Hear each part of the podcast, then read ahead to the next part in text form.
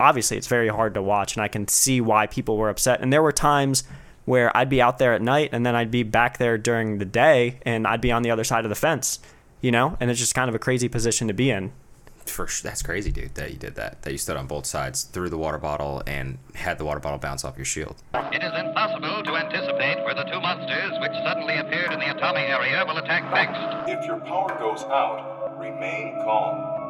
Oh Three,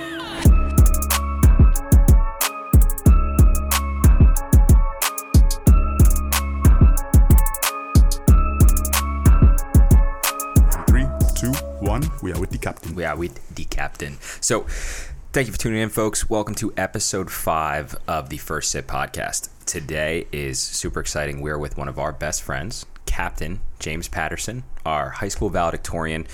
Life to date, the smartest person I have interacted with. we'll never compliment him like that again, but it is the truth.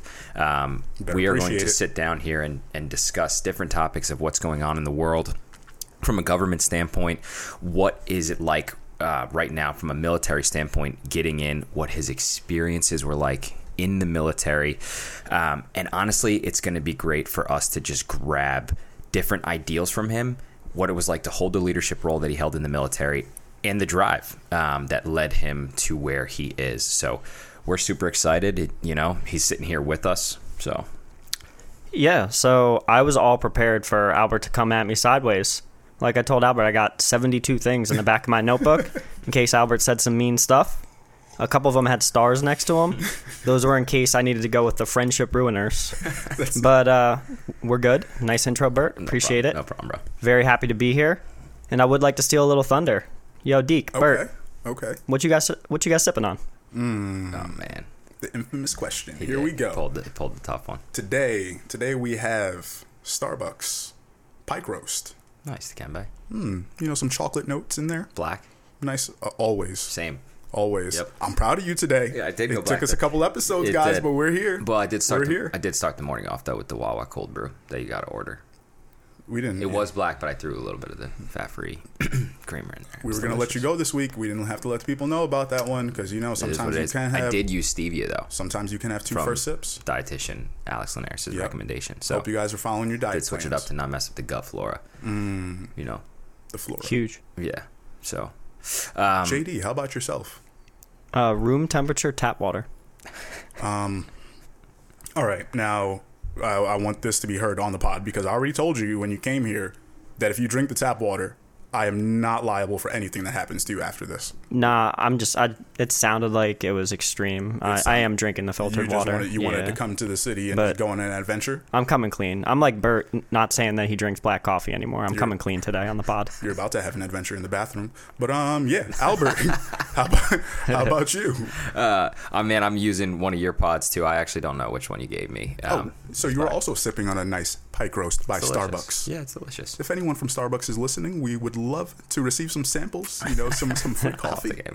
We're here. We're here for it. Um, so I guess we'll just dive right into it. Um, JD, the main reason I wanted to have you on, and, and we talked about this with Dikembe, was your current experience being active within the National Guard. Um, and you've told us two cool stories via text and in the chat, what you've had going on and the way of the world. What can you tell us, man, from what was it like? I know you were activated, you went down to DC, um, you're living in DC. What's it been like down there with everything that happened in the Capitol? What it's been like on you being in the National Guard in this time? Like, what's it like?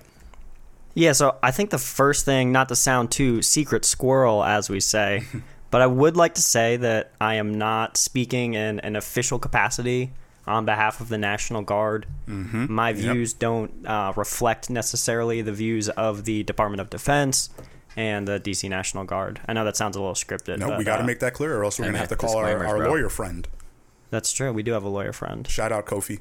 But uh, yeah, in terms of what it's been like in the the thing that strikes me the most about the city right now is so we've had this one in a hundred year virus. We've had this like one in thirty year um, like left wing riots, like um, civil justice riots, and then we had the Capitol breach, which was like I don't know, when's the last time something like that happened? Probably going back to the Civil War, maybe, right? A very long time. And all of that is transpiring in this one city in one year on an election year, right? Absolutely bonkers year. And to be able to see it like relative, you know, I live probably 0.7 miles from the White House as the crow flies. What strikes me the most about this whole year is like the juxtaposition between all of that craziness and then people are just out there going about their daily life. You know what I mean? This dude's walking to go get his groceries. Mm-hmm. You know, this dude's driving on a scooter, you know, by to go pick up milk, w- whatever. Everything, you know, life goes on. And it's just kind of a crazy thing to think because at any point there were riots like a couple blocks over, you know, but somebody's taking their dog to take a piss.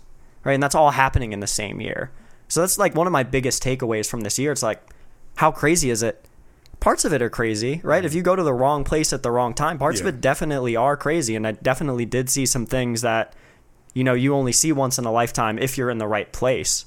Um, but life goes on for everyone there. Like what? What would you say? That was like that you said was like nuts. Yeah, so in terms of actually, so I got activated three times this year for the National Guard. One was for COVID 19, um, and that was for about a month. And I was planning uh, the National Guard's role in a COVID 19, like an alternate facility. Uh, the thing that really stuck with me the most for that one, and I hate to like sensationalize it, right? Because these are people's lives. People are getting extremely sick over this. But, like, I went to the alternate morgue site that they set up there. You know, we're in the process and would be sending bodies through in the coming days. It kind of just hits you like that's it's really real, right? The morgues were getting filled. You know, call it a hoax, call it whatever you want, but when the morgues are getting filled, it's got to be telling you something. You know what I mean? When you got to bring refrigerator trucks in to keep bodies cold so that they're not like, you know, I, I don't want to Sure. get too gruesome about it, but like there's some real visceral realities there. You know, I didn't see bodies, but like they were setting it up. Like Um, said, I mean, like you said though, that's the I think that's the part that a lot of people miss, right? When you don't have that front row seat of what's going on, you miss the reality, right? Unless you're a frontline worker, unless you're an essential worker who's been maybe in the medical field, you know, in in your field, you know, maybe working in offices, just seeing different things on a day to day basis. It, it changes that perspective from maybe someone who's just seeing it on the news, right? Or who's getting it from their favorite, you know, influencer or social media, you know, account that they're following and saying, oh, well, this is what's going on. But you being there, right, day in and day out, you're seeing completely different reality, right? So that might be affecting you differently than someone who's just sitting at home who doesn't have to go out there and see it on a daily basis, right? Yeah, absolutely, and like it, it's super geographical too. You know what I mean? Um, so if you live out in the boonies and That, you're not think, is one of the interacting with a ton of parts, too. people, then maybe it's not so bad where you are, Mm-hmm. right? So you know if you're you're not worried about your grandparents or you're not by a ton of people, yeah, I could see why it's not so worrisome to you. Um, you know, there's a lot of bad stuff going on in the world. That's some of it's arguably worse than this, but we don't we don't think about it every day. You know what I mean? Because Mm-hmm. It's at- not at all. It's not like right in front of our faces. It doesn't affect their reality. Yeah, and I think that uh, I mean it, that's why it was cool to have his opinion because he's in probably the most. Um, I, I was just gonna I don't know like fear centric or there, where you are right now in DC, it's most prevalent, right? Not that it's most prevalent that cases are hitting, but everyone is so consciously aware. Whereas I went down to went and visited Jer down in North Carolina, and I went golfing and I walked into the pro shop. I had a mask on. The guy was like, "What are you doing?" It's almost like you left the country. Yeah, I was like, I was like "What, do- what, It was the same thing when I went down there. Yeah, it's, he it's said literally like you're in said- a different country said, for what a are you few doing? days. I was like, what do you mean? What am I doing? And this was back. This was back in September Mm-hmm. when like fear was real and it was ripping. And he goes, "We don't do that here. Take your mask off." I'm not gonna lie, I kind of liked it Take- down there. it. Might come and come and visit y'all again, Take you know, because the freedom is there. so why did you like it down there so much? Um, out of curiosity, no, no reason. Great views, great sights. The Had beach. nothing to do with the interaction. The beach was fantastic. The people that you met, and just curious. I'm single. I'm out here living my best life. Yeah, Albert, sounded like you say it. sounded like you might have been I'm implying afraid to say something. it. no, no, no. I'm come back soon. Deep back. oh my god. Different area codes. But yeah, man, do you think that that alters, obviously, because you're there front line and, and you, like you said, with seeing the morgue and everything, that's crazy. Um, but you think being in DC is also heightening your sense? Yeah, so and I think we were actually just talking about this the other day. You look at the electoral map for DC. DC went like 95% Biden, 5% other. Right? If you look at other places that are extremely polarized and you talk about those places, those places are like 81-19 and that's a massive massive like chasm between those two groups. DC is 95 5. Everybody's wearing a mask. You go on the sidewalk, every single the dogs have mas- masks. Mm. you take your cat outside, the cat has a mask. Mm. You know what I mean? It they take it very seriously. You don't see anyone at any point running, running by themselves, running at night on a bike. You d- people are wearing masks. That's just how it is. And how is that affected from a business standpoint, right? Like, do you think have businesses been able to run well? Like, are people still able to go? For the most part, are they still able to go about their day to day, right? Like without without any interruption. That's a that's a good. I actually wanted to touch on that. That's good, D, because I, I think different states are adapting differently, and Yeah, people are and- revamping differently. and- so yeah, yeah. What, what is DC like, man? Yeah, so kind of like like the virus, it goes in waves, right? So they're trying to respond to whatever the current situation is. So big government, so in our case, like DC government might come in one time and say, "Hey, a lot of people normally come in for inauguration. Everything's getting shut down for two weeks around inauguration because we know we're gonna have a lot of people in here. We know they're gonna want to go out. So you know, let's preempt that. Um, but when it's kind of like steady state." I think they're doing a pretty good job, and I think they are very, very conscious of all the things that they need to do because it's imperative for their employment. And also, frankly, a lot of those people are left leaning and are, you know, feel very strongly ab- about the virus and, you know, believe in trying to stop it and that sort of thing. Yeah, um, and thank you for saying that. You know, like bringing in the divide there politically, because you know, from my experience, right, like working through the year, you know, still going into the office, you, you hear two different sides of it, right? People say like, oh, you know, I don't understand, you know, why we have to continue to wear masks, you know, as we go into businesses, you know, like what is this stopping, right? Like germs are always going to exist. But the funny part to me is that we're sitting in the business, the office, taking care of what it is that you need to get done. And the biggest issue with it right now is that you have to wear a mask, right? Not the fact that, hey, if we don't have this mask, the elderly coworker I, I work with or the family you have to go back home to may get sick from our interaction, right? Like it's not just me and you. Like I'm quote unquote top of my health, right, right now. Quote I- unquote. Like I don't really have to go, you know, and wear a mask. Like I'm, I, I feel okay, right? But what happens if I bring it back and my little brother, who has epilepsy, catches COVID, right? Like, do people think about the layers of how every how different everyone's life is, right? And how simple like a, a mask can can avoid some of these issues. But then on the other side, right, you'll have people say like, okay, like let's just wear the mask. I brought this up in one of our earlier episodes. Let's wear the mask, see what other solutions we can find, right? Like whether it be like getting people vaccinated or reducing the amount of people who go into you know a business at the time or maybe closing down certain things, right? And that's something we can talk about, you know, later on also, right? Is like which have they made the right decision cl- closing down certain industries all altogether, right? Me, I'm on the side of no, I don't think so. I think it was a harsh, a quick decision to make. But at the time, like everybody's making quick decisions, right? And it's hard to figure out what to do. And I think that's also a part of it too. It's like it's easy to sit back and say like, "Oh, we don't have to do this. Let's not. Let's just worry about ourselves." When you're not in charge of other people, or when you're not concerned with other people, or when you don't have to be concerned with other people, right? And I think that's something that's also that people might be showing themselves. Also, it's like not to sound bad, but it's like, do you really have to concern yourself with other people as much on your daily basis as other people might? And is that the reason why they might be concerned about this thing and you're not? bro touching on on quick decisions because mm-hmm. that that's that's a crazy point and like valid for what jd i mean you were you were texting us and you were saying guys like i, I just briefed the fbi director or guys i i'm you know i'm a chief liaison right now with the white house right now on the grounds or whatever i mean you could correct me wherever you were at when you were down in dc after the capitol um, and like around that time what dude what quick decisions were you hearing or like what were you in front of that you can touch on or you know Yeah, so a, a lot of the interesting conversations I think were probably going on at echelons above me. Um, but we had soldiers. I mean, we probably still have soldiers out there that are armed, and that's a that's a crazy decision to have National Guardsmen. I don't armed for something like this. Well, not crazy in the sense that it was out of touch. Crazy in the sense that what a big step. You know, I'm not saying it wasn't necessary, but we didn't we didn't have arms th- during the uh, George Floyd protests, right? We were out there with shields. Some guys had like um, truncheons, clubs. Yeah. Um, but there were there were no firearms.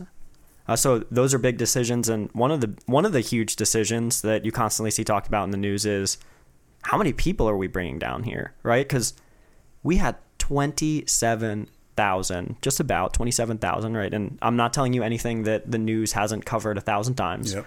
27,000 people in one very small city, really kind of centrally located in one area within the city. Right now, we have about 2,500 in Iraq, 2,500 in Afghanistan. Those are countries that are, you know, I'm going to take an estimate, probably a little bit bigger than Texas. Right? So that's a lot of people in one place. That's a huge decision. And uh, one of the things that I was thinking, Dikembe, when you s- were talking about COVID and you know, did we over overstep our bounds with the decisions that we were making? Um, that's one of the questions that people are asking all the time right now about do we overstep our bounds bringing 27,000 people in? And uh, one of the parallels I kind of draw to that is, well, did we overstep our bounds after 9 11 when we tightened everything up at like the TSA? You know what I mean? No further incidents have happened. That's a success, right? And you can kind of draw that same parallel certainly to the Capitol breach, right? No further incidents. We can certainly say it was success. It was a success. Was the success an overkill? Uh, maybe, maybe not. It's kind of hard to tell. I guess we'll have to see. Yeah. Right, exactly. Is there any way you could touch on? And I mean, like I said, cut me off if I ever ask anything that you can't touch on, or like, dude, was there any? How did that happen? How, how from someone who was there and was briefed and had details? And I mean, if you can't talk about it, you can't talk about it. But like, how, how did they get into the Capitol? How? How, how does that Yeah. happen? And, and before you you give your perspective, right? Like, let's take it from our standpoint. How does that Right. Like. I remember sitting there in the Capitol. office on a Wednesday, right? And right around like two o'clock, one of my coworkers comes over. He's like, "Do you see what's going on right now at the Capitol?" I'm like, "What do you What do you mean?" Right? And it's it's kind of crazy because it almost sounds like some other big like terrorist event or some other big destructive event is going on, right? The way people are talking about it before you're saying it's like, are you seeing what's going on at the Capitol? They're rushing the Capitol building. What do you mean they're rushing the Capitol? Like the U.S. Capitol is what we're talking about here. Like we're not talking about Foot Locker again or Walmart. We're not talking about protesters br- breaking into Target. Mm-hmm. This is the, the United States Capitol. Okay. All right, let me go on Twitter really quick. Pull this up, and you're literally seeing videos of people rushing the steps fighting with with cops right on the front line, right? People who are there to try to hold them back, and it's like, no, we're going to continue to push forward. which which is again which is I don't understand. And like and that was another question just maybe you might, might know better than I do and of course answer how did that even happen in the beginning. Can you get that close? Like is that a thing where like what are the that's a good question what are like the what's the security measures like down there around buildings like that because I've never even been to DC so It was pretty nice. I I've never been I'm Yeah, gonna you go guys, you guys should come. pretty Yeah, nice. we're, Like- we're talking about it. yeah what's the what's it like like how does that happen Yeah, so without it being planned or a hoax no, nice try. Nice try. um, just yeah, so it depends, right? The security is going to fluctuate as we come around these like national security type events, right? It's obviously going to get beefed up. But your standard day, I can't really speak to what the Capitol is like. I know that they have their own police force, the U.S. Capitol Police. Um, a lot of these other places have their like the Supreme Court has their own police. Um, like even even the FBI has like FBI police. All of these government ag- agencies have their own internal police departments. And you say, how does it happen? Um, it's tough because it's just so unprecedented, right? It's just nobody could have predicted the extent to which that was going to occur, right? And now we know that that's a possibility, that's in play. That's something that we can prepare against. And I think that that's really how that was able to happen. It was just so outside of what we were prepared to face, I guess. so But I think uh, to stay on that point because I think we haven't we aren't we prepared for it though? We've seen because you brought up you brought up 9/11 before, right? And some of the safety precautions that were put in place after that. There were a lot of like radical sites, a lot of radical social media accounts that were taken down year like year after year from 9/11, right?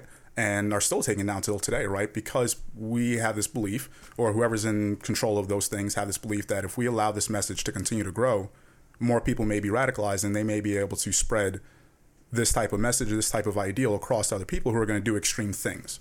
And after the Capitol, right, we saw a lot of what over 70,000 accounts, right, QAnon, all these other conspiracy things taken down. And a lot of people stood on the side and said, "Oh, we shouldn't be censoring things." And I'm definitely going to be there, right, and say like, "Yes, you should be very, very careful about the way you censor someone else's ideals or message just because you don't agree with it, right? What is it that you don't agree with before you say like, no, we should just cancel this out. Let's not bring it up anymore. Because what happens when that power switches sides and you're the one getting canceled now, right? But I think with this situation, where you have to take it deeper is saying, what is the message that they were trying to spread? And is it something that you can honestly sit there and say, no, we let's have a conversation around this, right? Because if it was a radical, if what people like to say radical Islam, right? If we were having a conversation and saying, okay, well, I think you know, death to America is what I believe in, right? So, and you should allow me to go on Twitter and say that left and right. You're probably going to get taken down, right? Because that's the status quo that we live in nowadays. We all have come to an agreement that this is not something that we want to see grow in America, right? So, and we talk about this all the time, right? The difference is there's plenty of things on, on the left, right, that, that we've talked about over the years Oh, yeah, sure. that, that we don't agree with. But right now, in this current moment, right, right now in this current moment, we are talking about people who were inspired by something, right? Whether or not you want to say it was Donald Trump, whether or not you want to say it was all those far right, you know, social media influencers now, right, who have their own platforms and who are now their individual own Fox News, right, who are saying like, oh, well, this is what's going on, this is what's going on, or have you seen this? And people are just growing like their own community around these ideas and it's not being questioned by anyone else right like we sit back and forth all day all three of us right the rest of the guys in the group and we question each other's thoughts all the time right? The second somebody comes up and says something crazy or right out of left field right? It's like bro talk to me about that right? It's not like you we automatically shut it down. Some of us do right? Some of us also like to sit there and be like talk to me about that. Like where are you bringing that from? Like what are you seeing? You know what i mean? Like because this has to be coming from somewhere. So, and where is it coming from? Yeah, so I think I, I think yeah, you raised two two good points there that I like a lot. Um, the first one, I think it would be cool just to hear JD's thoughts on what, what like what was even the goal with doing that. But I also wanted to dial back real quick. You said this was an unprecedented event, right? As an individual who's keen in preparation, this was talked about for like three weeks. Everyone knew that there was going to be a Trump rally. How was it unprecedented? How did it happen? Everyone knew that there were going to be thousands of people there but what security wasn't tight and they had the ability to breach. So I'm not challenging you, but now you can create a detail to a story that I've been told. because the, yeah, the narrative is that people did know, they Right. were aware, Of right? course. It's almost like the same thing that people just sitting say here about. saying it's unprecedented, But but, it's- it's the the narrative same- was ah nah, they, that same conversation knew. came about though from 9/11 How? when people said no, there was warnings before, right? Like people should have been aware that this was going to happen. They were aware of what's going to happen, right? And it's it's so interesting to see how the the, the the similarities between these situations, right? And I'm not talking about the the consequence and the effects that came from those situations, but just the conversation around it, right? And how people were talking about this, and now the conspiracy theories that are coming from it. Yes. So, one, if if you're saying it's unprecedented, why? If there was clearly illustration that there were so many people going to be there, and two, what was the feel inside? So when you were down there, like you, I mean, I think like, dude, touch on you know senators being pulled out and this stuff that you heard. Like, what was it like in there after? Like, what were they saying? What were these guys trying to do? So, what is the thought behind what they were trying to do, and how was this unprecedented? If you said that. Yeah, so you're talking about they had they had planned thousands of people. They did know thousands of people were coming, but that's the thing. Like you haven't been to DC. A thousand people coming to protest in DC is a Tuesday afternoon, you know. And I and I have friend and I have friends. I know people that are in law enforcement in DC. They have protests all the time, every day. Mil, you know, Million Woman March, um, civil civil rights, mm-hmm. and anything anything under the sun that you could protest about. They're all coming to the White House. They're coming to Capitol Hill. So it's not you know everybody yes everybody did know that protesters were coming it's unprecedented in the sense that there was a threat of violence and that threat was actioned and it was so close. Like you were just talking about Albert there, like people, like the violence got very close to to some very important people. I mean, not to make them you know sound bigger than they are, but once again, like if if people were to get if those protesters, the rioters were to get to say some of those senators, what would that look like today? Yeah, no, there were very important people. He, he was. Yeah. yeah so i don't have any firsthand knowledge of any of that mm-hmm. what i'm seeing is solely like fox cnn same as you guys but you see there's a video of mitt romney on the day of the capitol breach walking down the hallway an officer runs by him and is like oh shit, that's Mitt Romney, grabs him. Mitt Romney is like in his 70s, turns around, starts running in the other direction. Mm-hmm. Can you imagine? That's two Republican presidential nominees ago. The vice president of the United States of America was within 100 feet of a mob that some of them didn't particularly like him because of the decision that he had made very recently. I mean, and to stay on that point, like that's one of the things that they're arguing right now is, let's be honest, the tweet that is now taken down, right, where Trump said Pence did not do his job, right? Um, he didn't make the decision or he didn't make the vote, right, that would give us some time to kind of challenge the election. And from there, it seemed like that was the spark that kind of set everybody off, right? Or that got them even more riled up. Maybe it wasn't the spark, right? But maybe it was the thing that just got them. It's just more fuel to the fire, right? Like if you were already fired up, this is somebody now coming out like saying, "Hey, this is another reason why you should be there today." Yeah, I mean, this was definitely four or five years mm-hmm. in in the making. Slow build, you know, things things slow down, everything's good, but then the election happens, the election challenges happen, the claims of fraud happen, all of that kind of explodes, and then the virus is on top of it, and then you know you had the George Floyd protests previously. So like all of this is kind of culminating into this one that just It's the worst just a- a- yeah, a powder keg. Yeah. Eh, And, you, but you were, I mean, you sent us like pictures, right? Or you even told us what was it like for the George Floyd protests? You were in like a shield, right? You were you were kitted up. Yeah, so we, and by we I mean the people that were there the first couple days. Obviously, it got it got beefed up over time as other states came in, but we were out on the streets um, with with the shields, and the police would say, "All right, we need you here." And then sometimes the police would leave, and then there were just protests, kind of like roaming roaming around. And there was a time where like a bike cop came up to us. You know, it's it's nighttime. The city is on curfew. Everything is shut down, and he's like, "Hey, they're coming." And we're like, "Well, how many of them? From where?" and uh, I, I said to this guy, "I'm like, from where? Like, I, you know, I want to know which way to face this line." It literally sounds And like he- a scene out of a movie. And he said he says from everywhere. You know, and I, that didn't happen, but like he wasn't just saying that to mess with us. And then you know another one at one point comes up to us and says, "Hey, reports of Molotov cocktails a couple of mm-hmm. blocks away. You know, there are helicopters flying up and down the streets." Saw, you know, there's a dude with a baseball bat. They're mm-hmm. shooting fireworks. I personally used a shield to deflect things that were thrown at me mm-hmm. several times. Um, and I, I don't I don't want to talk about this without also touching on like the absolute you know terrible incident that started the whole thing in the video. You know, the George Floyd video is is absolutely you know I, I did finally watch it at some point and mm-hmm. very obviously it's very hard to watch and I can see why people were upset. And there were times where I'd be out there at night and then I'd be back there during the day and I'd be on the other side of the fence. You know, and it's just kind of a crazy position to be in. For sh- that's crazy, dude. That you did that. That you stood on both sides, threw the water bottle, and had the water bottle bounce off your shield. Yeah, I mean, yeah, yeah. I ran. I ran. I, I was like the Flash. I blocked blocked my own water bottle.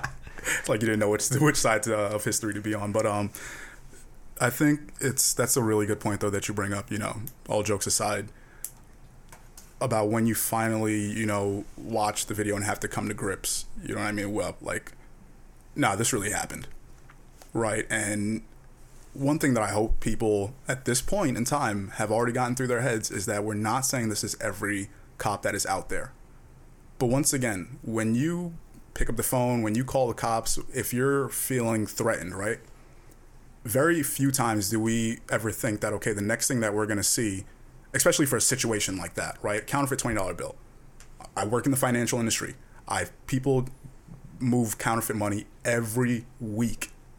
And you have to make calls for it. You have to send out bolos, right? Be on the lookout. It is you do these things. You know what I mean? But you never say, oh wait, I think this person might lose their life in the next 30 minutes after this phone call is made from a counterfeit from a counterfeit bill. And that is just one part of it, right? Because hearing the situation would be one thing. Nowadays, we're stuck with the reality that we have to now see these situations all the time. Yeah, but I don't And think I that's thi- ever going to change, though. No, no, no, but I People are think- I bad, think it's man. something- and that that's what I'm saying. Evil But I is never going to be completely removed. Ever. And hear me out. And Will Smith said something like that, right? Where he's like, it's not getting worse. It's just being recorded all the time and we're seeing it. yes, because think about the Rodney King beating, right? Racism was going on all the time before that, right? Like people were getting beat down. Look, Emmett Till, right? Thirteen, he was drugged through town. They beat that kid so bad that his mother purposely wanted to have an open casket funeral so people can see what racism did to her child. and that was based off of a false accusation, right? So, like you said, it has been going on all the time. sure. But the problem that our generation has to deal with is that we have to see it all the time, right? And one, once again, from the perspective of being one of your black friends, right? How often do you think I want to sit back and every week, bro, did you see this other guy who got killed by the cops? Dude, can we stop talking about this like it's a new episode every week, right? And I think that's another part that people don't understand from a black man's perspective, a black person in general in this country. That shit is tiring. You know what I mean? Like, do you know how tiring it is almost every week now to have somebody be able to pull up a YouTube video or something, whether it be because people want to over sensationalize it or because they're just angry about it, And it is or because sensationalized. one hundred percent, Has to right? be And stated that it is. and it is something that I started really realizing like after we left high school because in our town it wasn't at the front of our eyes, right? Like you can go through and people say, "Oh, I don't see color," blah blah blah blah, but no, we really for the for the most part we grew up living a life where it was just like, all right, you knew you were one of the only black people in the area, but at the same time, blatant racism wasn't affecting you all day, left and right, right? Was there subtle racist moments left around you? Yeah, definitely. But you could continue to move through, right? Like you can continue to move through your day. Stepping out of that town, stepping out into a much more diverse area, right, where people don't always see eye to eye on different cultural points.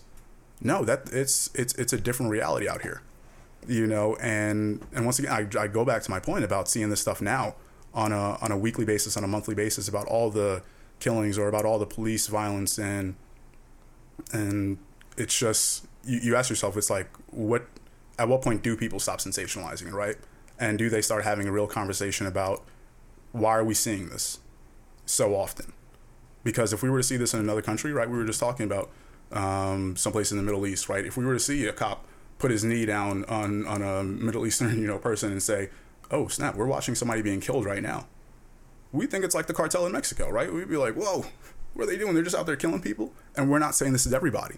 But after a while, if you're within that community, if within that group, and if every week you're seeing this like a new episode, and for days and on end, that's all the media is pushing to your community, why would you not start believing that that is something that's actually going on, right? You become you be you, you believe the narrative just like people who are watching another news source are going to believe that narrative right? The, what what happened after the after the George Floyd uh, uh, killing, right? After that video, the protests started happening, the riots started happening, right? And people were, who weren't in the city, we have friends back in the Poconos, right? Who haven't been to Philadelphia the entire the past year, who will sit there and say, "Oh my God, your your city is burning," right? what is what is going on out there, guys? Are you safe? Are you okay where you are? You guys drove up here. How is it outside today? It's just like I was saying about DC, dude. That's just that crazy juxtaposition. I'm still go- going to get my groceries. People are still going to take their dogs for a walk. You know what I mean? The the life goes on. No no city, as far as I know. I don't know how bad Portland is, but yeah, none of the cities are are and that's a burning. great point. Life goes on, right? But for every individual in this country, life is going on in such a different way, right? Like the things that you're seeing, the the way COVID's affecting you, the way that you know, just the the conversation around race is affecting you. The last year with the whole election cycle, everybody is living such a different reality, right? And it's like we were saying this morning. This might be an opportunity where if we really just take a step back and stop trying to put our own points in front of somebody else's point, and be like, hey man, like t- talk to me about what it is that's affecting you, right? Like what's wrong? Not because I'm just ready to argue against your point, but like this sounds like something you're passionate about. Like I want to hear you out because I care, right? I don't have to care, but I feel like this is the way we can move forward, right? And because I want to stay in this community, because I want you to stay in my community, because I want to build for, towards a better future, right? Whatever it is that people want, you have to start caring. You have to start listening to somebody else's point. You can't continue to try to prove them wrong and say, "Oh, well, you guys talk about cops killing your black people. What about the black people killing black people?" Do you want to talk about that topic? We can, but I didn't know you cared about it until I brought this up.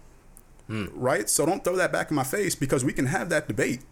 Right? You're talking to someone who loves to debate. Really? And I might get that from my father. Shout out to Don Smith, right? The OG. so? Right? But it's like, listen, because people will throw things in your face and you have to be ready. It's no different than boxing, Albert. No Yes. different, right, than jujitsu. oh, of course. You got to be prepared, not only from an like from a, like an aggressive standpoint, but from a defensive standpoint, right? Because what happens if somebody comes at you? You're ready to take on that battle, right? Yes. Exactly. I'd like to think so. Thank you. Most people aren't ready when they throw that comment back in your face or comments like that. And then you go there, it's like, okay, let's explore this. Oh, you didn't really care about that. You just cared about trying to prove a point or trying to shut down my point. So now that we've done this, let's talk about the issue at hand. Because that's where I feel like we're trying to get away from because people don't actually care. Yeah, and I, I think there's a, a concept that we, we've s- sort of danced around a couple times called like an echo chamber. You know what I mean? Mm-hmm. So if you're constantly watching Fox or you're constantly watching CNN and that's all you get, it's kind of pushing you out towards one side. And I think what you're trying to say is that's not healthy. And I, I think we know that. And the question is, what's the solution? You're saying the solution is more conversation. I'd agree. And, you know, we'll see how that can get implemented.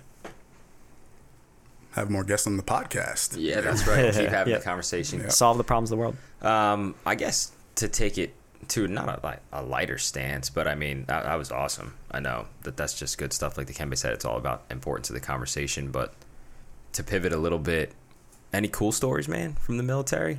Like anything you would like to touch on, like brag about, or You spend some time overseas. yeah, man, like surprise us a little bit, or Nah, I, I'm not. I I didn't kill Bin Laden. I wasn't in the Bin Laden raid. Uh, Yeah, you- I So- two two non-combat deployments to be clear. that's fine. But you still experienced stuff. You traveled. Yeah, I mean, I'll I'll throw some stories at you if you want. Yeah, If you want you want a little a little sum sum. Yeah. Yeah. So and hey, stop me. I can get very acronym military jargon. Okay. I was telling the story to my girlfriend the other day, and she is just like, I understood none of that. So now that we're live on the air for the people, if you think the people won't know an acronym, or if I'm getting too hot Shout and out to heavy, Steph. Keep him correct. Keep just, him right. Just real, real quick on that. Um, how did that go when you uh, had a confrontation with Steph? Not that I just had one at dinner last night with her at all, but I was just curious. Like, how did it go? if you say the I'm word not scarred from it. I'm just, I'm just curious. If you say the word fracking, I'm going to relapse. I am. Was right? Albert not ready for the fight that he thought he like was getting into? Dude, the fight. Hmm. she pulled out samurai. That's sword. it. You gotta be ready. You gotta be ready. At at one point, someone looked at me and said, "JD, are you uncomfortable?" And I was like, "Yes." The waiter said that. The waiter came over and said, "Are you guys okay?" And JD said, "No, sir, no, He looked at no." "Help." But yeah, man, drop some stories on us. Yeah. So w- one time I was at what's called the National Training Center, and that is a place where people go in order to p- prepare. Generally speaking, for a long time to go to combat deployments to the Middle East, but just generally deployments.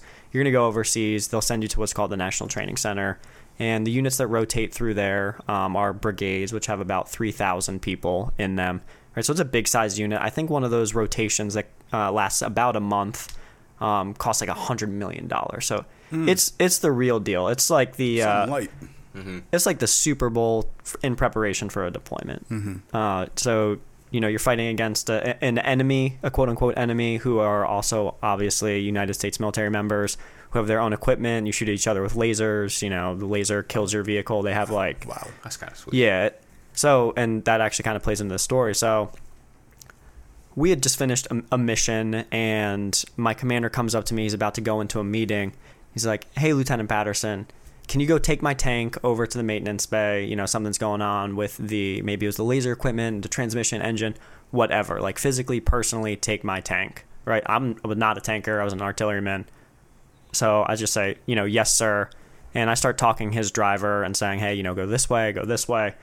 And I look over to my right, and then in the middle of the desert, there's a, a civilian contractor who's working on the, the laser system, messing around with it. And they have some like very small explosives on them to like make it more realistic, make a puff of smoke come up, something along those lines. I don't know exactly how it works, don't remember exactly how it works. I see one of those like puffs of smoke goes up, it catches this guy's shirt, and his shirt lights on fire, and this guy's just running Oh across the desert No on fire. and the driver goes up to me and he's like, Should we do something? Like, there's an entire unit right there, right? Everybody is seeing that. There's nothing we can do. This guy rips his shirt off, and, you know, I think we had stopped or we could see it in the distance, like this whole thing unfold. And they popped, uh, like, I think it was purple smoke to signify that, hey, we got like a real world situation going on here, not part of the exercise This is no longer a drill, people. This is yeah, not a drill so anymore. so like they flew the Black Hawk helicopter down. They picked this guy up. I, I think he ended up being fine. I don't think I would share the story if this dude Sure. ended up dying. But um, also a crazy part of that excursion was this driver was super smart, squared away, new guy, like worked really hard, was obvi- total stud. And I had noticed when I was talking to him, he seemed like a, a little bit like sluggish. Um, wasn't really answering some of my questions. I'd talk to him, he wouldn't say anything back, and I'd be like, mm, "That's." Good. You know, that's kind of weird. You know, he's tired. We've been sleeping, not a ton. And uh, at some point afterwards, I found out, I was like, you know, what was going on with that kid? And it's like, well, part of the thing that was wrong with his tank is like he had carbon monoxide poisoning. So he was just like, he had gotten like knocked out. And I just had no idea. What? No. Yeah, he had just like drifted off and then woken back up, like drifted off, woken back up. You know, which is kind of dangerous when obviously when you're driving a tank. You know what I mean? I didn't even real. I'm not even thinking about that until now, like how dangerous it would have been if he had passed out like while driving. Bro, that's dangerous playing Call of Duty. Yeah. Yeah, so that's kind of might be dangerous driving a tank. Bro, That- a tank. This dude would fall asleep driving a tank. I would fall asleep in my in my PC. Yeah, this isn't. This isn't like. This is not not you a at game. desk. This is not a game, This is not a game. Yo, a good news not is you got a while to wake up when you're driving in the middle of the desert. You know what I mean? So where are you located? Like in the tank? Like when he said, "Take my tank." Like, what are you standing on top, like with a flag, or like where are you located? Just I got- take my tank, please. I'm attached with. I have a chain to the back of it, and I've like uh, skis, like water skis. okay, okay. And I'm just surfing surfing on the sand, And talking just- to the driver. You were calling out where to go. Yeah, so there are two people in the turret, one of them, and again, I'm not a tanker. Tankers feel feel free to let me know if I'm wrong. There is the tank commander who is telling the driver where to go and making the ultimate decisions for the tank. The tank driver is like down below you and to the left, uh, I think, on the tank. And then there's also a second person in the turret who is the gunner, I believe, loading ammunition, all that sort of thing. Yep, sounds about right. Mhm. We know that from Fury. You ever see that movie? Epic. Shy You beat me to right. it. You beat me to How it. How big are they? Like, to in comparison, a tank. To in, a co- in comparison, yeah, thank you. To a Honda Yeah. Accord. You can't just say in comparison. To- to a Oh, I Honda- wanted you to yeah, give compare to. I'll pick a thing. That's Yeah. fair. That's to a. Honda Accord. We'll do a couple things. Yeah. Yeah, uh, well, much bigger than a Honda Accord. Double Um, the size, triple the size. I don't think it would fit in this apartment for Oh uh, several of its dimensions. That's crazy. Yeah, And it's quite- thing, quite Stop large. trying to play my apartment, Wow. please.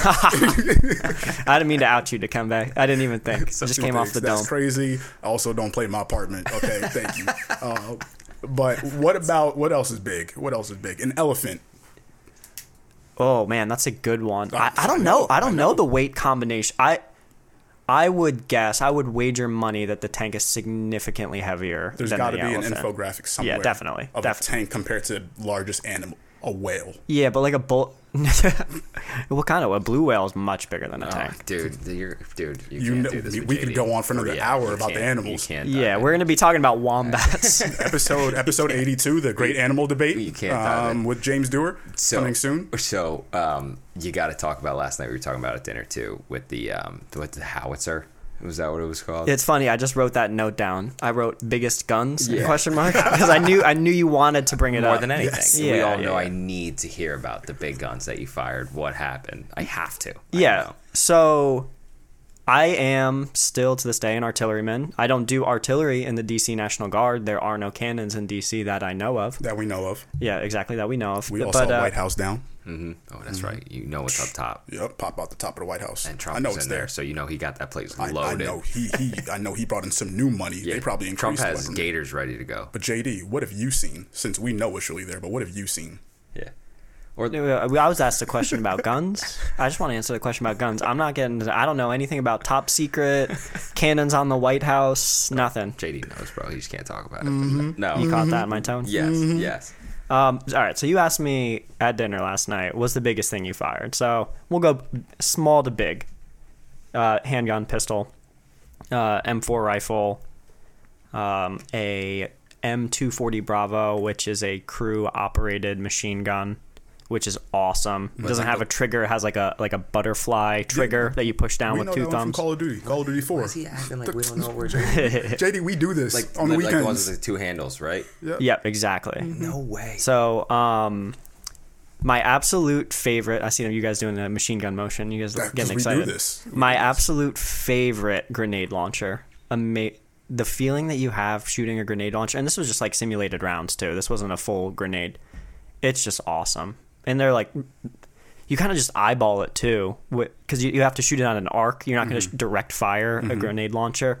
It's really an experience. Totally recommend. But biggest thing that I fired a Mike 109 Alpha 6 155 millimeter self-propelled howitzer. So a cannon, right? A cannon. Artillery is cannons. Oh my gosh. The ammunition for those get as heavy as probably close to 110 pounds, right? One round. Well, see, I'll be in the gym without being in the gym. Yeah, I- the? that's fine. yeah, uh, yeah. Our, that's Alex soaring through the air. artillerymen need to be able to like take a bunch of those, load them into the weapon, and then continue doing that for So however long. What's the okay? You're an artilleryman. What's what is the process like? Like, is it like in the movies where there's a dude loading, a dude like cranking something? Everyone's got like earmuffs on, like not earmuffs, but like yeah, you, well, you definitely you definitely have ear protection on, hundred percent. yeah. What's like the process like? So it depends on the piece. So there is no cranking to aim unless something goes wrong with the weapon system. And the weapon system that I was in is called a, a Paladin. It looks to a layperson very much like a tank. You can look it up M109A6, right? That's the nomenclature, or just Paladin tank. If you search that, it'll probably come up. Um, in terms of the crew, yeah, again, you have a driver who's not really involved in the shooting process. He's up driving that self propelled uh, cannon. And then in the back, you have the guy that's in charge of it who's saying, all right, this is how many rounds we're firing. This is the type of round we're firing. This is the fuse that we're going to put on it. And then you do have a guy that's just taking 100 pound rounds, grabbing them off the rack, and then putting them on the loading tray. And that guy's got a that guy's got a tough job. What's the timeline like that you can get off between rounds? Wow, you're testing me. Any of I those mean, artillerymen well- that are testing that are listening right now to see if I remember my artillery. So, I think if I were to take a swag at it, it's you can do a, about one round a minute sustained. I think roughly on that piece, it's a little bit slower than some of them. That's a lot. Some something like that, and it might be the fastest. It's like four rounds in two minutes.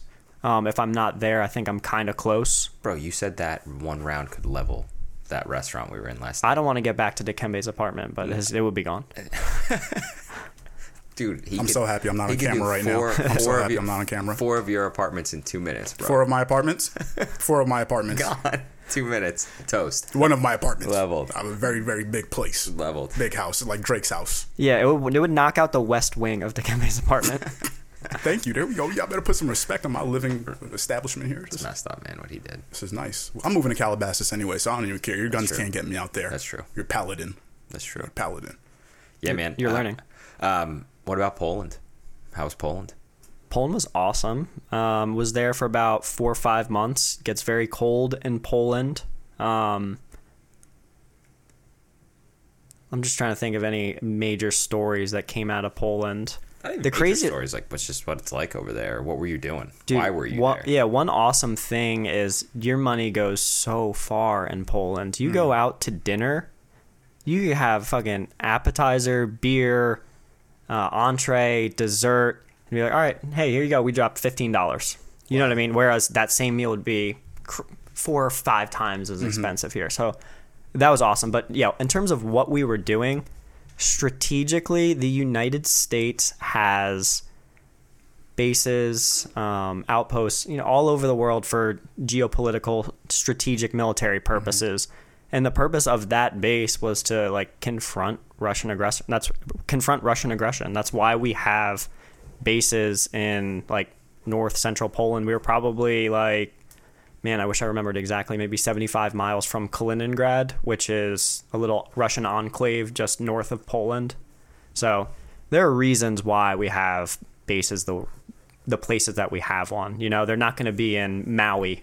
Do you, do That would be nice, though. Yeah, Yeah, well, I guess we do. We do have things in Hawaii. That's true. I picked a bad might- example. It might be a little bit warmer than uh than Poland. Yeah. Do That's do true. other countries do that? Like, does Poland have bases here? That's, that's actually something I've always wondered. That maybe you will know. Yeah. So, Like, does Military- Russia have places in New York City? and I know I know a lot more about this because I was like a government and law major in Yeah. college. But the ability to project pr- power Mm-hmm. to the extent that we do, or even in the same sphere, is so far and away an American capability. It's ridiculous. At this time, are other places building aircraft carriers? Sure. Do other places probably have bases elsewhere? Sure. But the ability to move tens of thousands of soldiers all over the world, I mean, it's just because of the amount of money that we, we throw at, at. When I was in college and I was like memorizing the statistics, we were spending more than like two through 12 combined. You know, I don't know what that statistic is now, but it's a, it's a lot of money. Two you know? through twelve. Uh, Like milli or biggest billi? spenders. Sorry. Oh, the, no, no. the second. Okay. list of biggest. Spenders. Yeah, spenders. like, you know- we are thought you were spending saying- more than numbers. Two through giving us a dollar amount. No, How much do you think we spend? on defense. Oh, it's insane. Yeah. I, I, I would have to Google the defense budget. I don't I don't want to take. You want me to take a swag at it? I'll take a swag at the defense was- budget just for fun. it has to be an insane number. Yeah, I mean it's it's got to be in the hundreds of billions. I wonder if it's like insurance kind of thing, like where I mean, it's a bummer that we're spending There's so just much so much money day that just may floats around. it. So, you know, but that's something to Mm-hmm. talk about another time. Yeah, again, definitely like a deterrence thing. The same thing. You gotta you throw a lot of troops in D.C. Hope that something doesn't happen. America at a, on a larger scale, we throw things around the world. We're trying to stop you know Russians from. They already got Crimea, whatever, seven years ago. Um, maybe it was more than that now, rough, roughly around there. You know, there are, there are real threats around there, and that's why we are the places that we are. It's the American brand. Mm-hmm. Big Brother's coming. It's no first sip, but N- Yeah, It'll right. do. dude. Hey man, Yeah. you put us out there. I don't know. So when you used to to send us Snapchats and you were like in the woods day whatever in the woods day eight or like day five haven't um, been out here and like your face would be like super ugly like it usually is but like you'd have like crazy like hair growth and like you'd be dirty what was that what were you doing you never even told us you would just send us a random picture and be like day 100 laying in the sand Yeah, so usually when I would do those sorts of things, those are like field exercises. So when I would count days, it would be days during a training exercise where you drive out from the motor pool where the vehicles get staged when you're doing normal day to day operations, and you drive out literally to the fields or the woods, wherever, and you train and you do military operations. You fight as if you're fighting a near peer force um, or you train on whatever weapon systems you're training on. And I, yeah, I think like the, the longest training exercise where I didn't walk into a building was just out there was probably, I don't know, 24, 25 days. which is a long time Wow. that's a long time to not be in a building You said that so like nonchalant. Yeah, you know, 24, 25 days. You know, longest time i wasn't in a just, building just haven't been inside. All of you listening, what was what was the longest period y'all haven't been inside? yeah Five hours. That's what it is. Y'all go to work, go home. That's it. You're over here saying 25 days. Well, the worst part, the worst part about one of those was like my heater went out in Kansas in the winter in one, and it dropped to like negative ten. You know, and I had I had my sleeping bag was a three layer sleeping bag, but you just you just stay cold. You just stay cold. really That's how it is. and you're in a tent mm. So I was in a mechanized unit, and in a mechanized unit, most people are going to find a place in their vehicle. Oh, okay. Yeah, there's not a whole lot of tents going on unless you are in like an operations center or something like that. Sounds comfy. Must be must be real comfortable, right, in the vehicle. Well, it depends what spot you get. It's like so sleeping at the Hilton. depends what kind of seniority you have, right? So the driver's gonna be the most junior guy. He's gonna sleep in his little driver hole and put the seat down if he can. Mm. And uh, yeah, the higher ranking you are, the better spot you get. That's just that's, just how the cookie Goes crumbles. Seniority. That sounds like a weekend at the Ritz Carlton. My only other question that's military based, um, and then we could touch on content recs of the week. 'cause I know you you got one jammed up and you're so pumped, um, dude. What's the food like? Is it what's the deal? What's the deal? There's Mm. Can a you maintain a healthy, approved Yeah, Alex, a- the dietitian diet? Is can the, would the food police be okay with it? And like, because there's a crazy stigma out there that you guys are throwing stuff in a bag, shaking it, and eating it. Like, what's the? It's a it depends. so it depends what branch you're in. It depends what environment you're in. Uh, I know those Air Force guys out there. We always give them shit because they got that that five star dining, and then you know the Marines are always saying that the Army's got the five star dining, and the Marines are eating on the scraps or whatever. But if you're out in the fields, frequently you'll be having three packaged meals a day from an MRE, which a lot of people I know have heard of, a meal ready Yeah. to eat. And I know a lot of people taste those and they're like, oh, this isn't actually that bad. Well, you're eating it at your kitchen table when it's 70 degrees and you're you're shaking it up and then you're eating it with a, a spoon and a fork and you eat it once. But when you eat it for three weeks straight, uh, it's not that great. In terms of the food police, I know they, they toss some like Skittles in there. They, they put like one treat in there. Other than that, I think it is very calorie dense, right? It's designed to sustain you Sure. um, in like a combat environment or a training environment. So yeah, it is it is very um, like calorie dense for sure. It's good stuff. We should get some MREs. No, bro. Why not? Because you're literally a phenomenal cook. Why would you want an MRE? It'll be. Re- Sometimes I get tired. It might be good on the go. Don't knock it. Yeah, That's what I'm saying. You don't know, in the it. car on the way to work, you know, shake one up, MRE. Here we go. Mm-hmm. Breakfast. Ben and Jerry's is an MRE for you. That's so true. That is so so true. Have you guys tried the Netflix and chilled? No, didn't even know it was a thing. Oh my gosh. You have to try the Netflix and chilled. The next time you sit down to watch your content rec of the week, Mm. get yourself a Netflix and chilled Ben and Jerry's pint. Let me know what you think. Speaking of that, What kind of flavor? Oh yeah, yeah. You want to talk content, right? Yeah. Rec. What do you got for us, bro? All right. You know I'm a huge superhero guy, Yes. and the biggest thing in superheroes right now is WandaVision. Mm. And we talked. We talked about we talked about this a couple days ago and it crashed disney plus out on the west coast when it dropped at 3 a.m east coast That's i think a week or two ago. Maybe it was this week. I'm not sure. But uh, yeah so big recommendation. Not my favorite marvel cinematic universe um, show or movie right? I guess it's the first show. But I just love what Marvel is doing around that 2011 time frame when we were a couple years into the MCU. Mm-hmm. Everybody was saying like superhero fatigue, super superhero fatigue constantly. Like, oh, they're just these action mu- movies. How often are we going to be able to watch something blow up? But then Forever. Marvel's like, oh, you I'll literally watch it forever. But then Marvel says, "You want to bet? All right. So you want to talk about super superhero fatigue? They go mm-hmm. and they do like Guardians of the Galaxy, like Space Odyssey. They Yeah, do think about the whole like what was it, the phase two rollout that they were doing, Yeah. right? When they did that big briefing. Ant Man is comedy. Yeah. You, you got um, Captain America: Winter Soldier is mm-hmm. like a spy thriller. Then you have WandaVision is now a sitcom that they're transitioning into horror. Mm-hmm. They have totally broken down that superhero fatigue, and they have expanded this normally action heavy thing into so many other things, and it is just a a money monster for them right now. Yeah.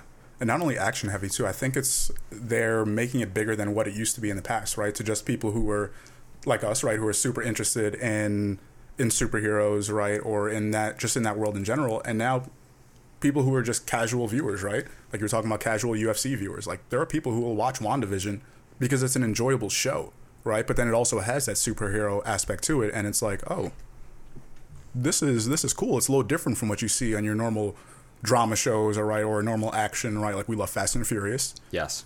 but Marvel is nothing like Fast and the Furious, right? No. two completely different pieces of of just content and just creation, and, it, and it's constantly growing. And I don't see them stopping over the next five, ten, ye- fifteen years. Yeah, Y- Yeah, and that's the one of the exciting things about it for me who's again a big superhero guys guy is they're probably going to tag in you know the fantastic four the x-men just to like get Mm-hmm. all of them in the same movie is a re- marvel has a lot of crazy properties if you can get we talk about yeah. instead of a couple dozen you get like a hundred of like their top people whatever fighting a huge villain Mm-hmm. there's just so much room for growth Well, talking about WandaVision, didn't uh, Pietro, right? Wasn't that the guy who played? Um, Are you are you watching it? Yeah, yeah, Right now? yeah. Oh, okay. How And, far um, are you in? I didn't see l- last week's episode, so but just the introduction of his character, right? That was somebody that they pulled from X Men, right? The revamped X Men world, and now he's crossing over into into because he wasn't the original um, Pietro when when they were first when those uh, characters were first introduced. Well he was the first one to play quicksilver but it was as an x-man and Exactly, not in yeah. the mcu and that's another exciting thing that they're i think going to do with this is open the door to like the multiverse in Yeah. in superhero movies right because he's not of their universe we know this because the x-men universe was separate Mm-hmm. Because then if they if I mean if the universe did come together and wow we we have to have a uh, we have to have a Marvel Marvel pod Hundred percent. one hundred percent Oh my because we can keep going on about this For but days, dude. Because if you think about like where they're going with Spider-Man, right, trying to loop in those different um, those different worlds, the different uh, universe, right, it continues to just the possibilities are endless if you can do that and do it correctly. Because what we've seen from X Men over the past ten years hasn't been done correctly yet. Spider-Man, I think they're trying to get it right, right, where it's like, okay, let's try with this one, try with this one. The most recent one, Tom Holland, love it. So I hope that continues, right? Grow around that. And Into the Spider Verse Exactly. It was phenomenal. Right. So how That would you be my piggyback. how do you find ways of, of like pulling those movie's those so those good. two things right and and and expanding on that because it, can- it can be great but it can also be like the constant reiterations we've seen of x-men time and time again Yeah. So, I mean, I guess with that being said, we we hit a lot of different issues today. We um, we peeled back the onion a little bit. Dikembe, anything you want to close on? I mean, I know.